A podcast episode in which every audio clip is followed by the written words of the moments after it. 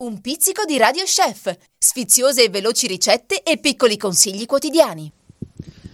Filetto di branzino con impanatura di pistacchio di Antonella della Valle di San Giovanni al Natisone. La difficoltà è di 2 su 3, vi serviranno 25 minuti per preparare due porzioni di questo piatto. Gli ingredienti: due filetti di branzino già sfilettati, un cucchiaio di farina di mais, del pistacchio tritato quanto basta, latte quanto basta e olio extravergine di oliva quanto basta.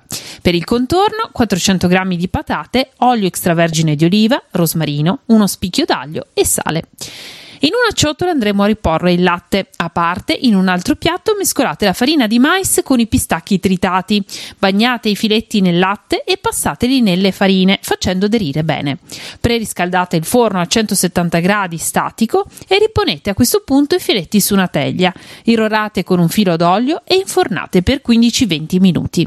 Come contorno si possono abbinare degli spicchi di patate croccanti, pelare le patate, tagliarle a spicchi, far bollire dell'acqua leggermente salata e cuocere per circa 3 minuti. Scolarle e saltarle in padella con un filo d'olio, rosmarino e uno spicchio d'aglio in camicia. Riporle in forno con il pesce e portarle a cottura per 15-20 minuti. E buon appetito!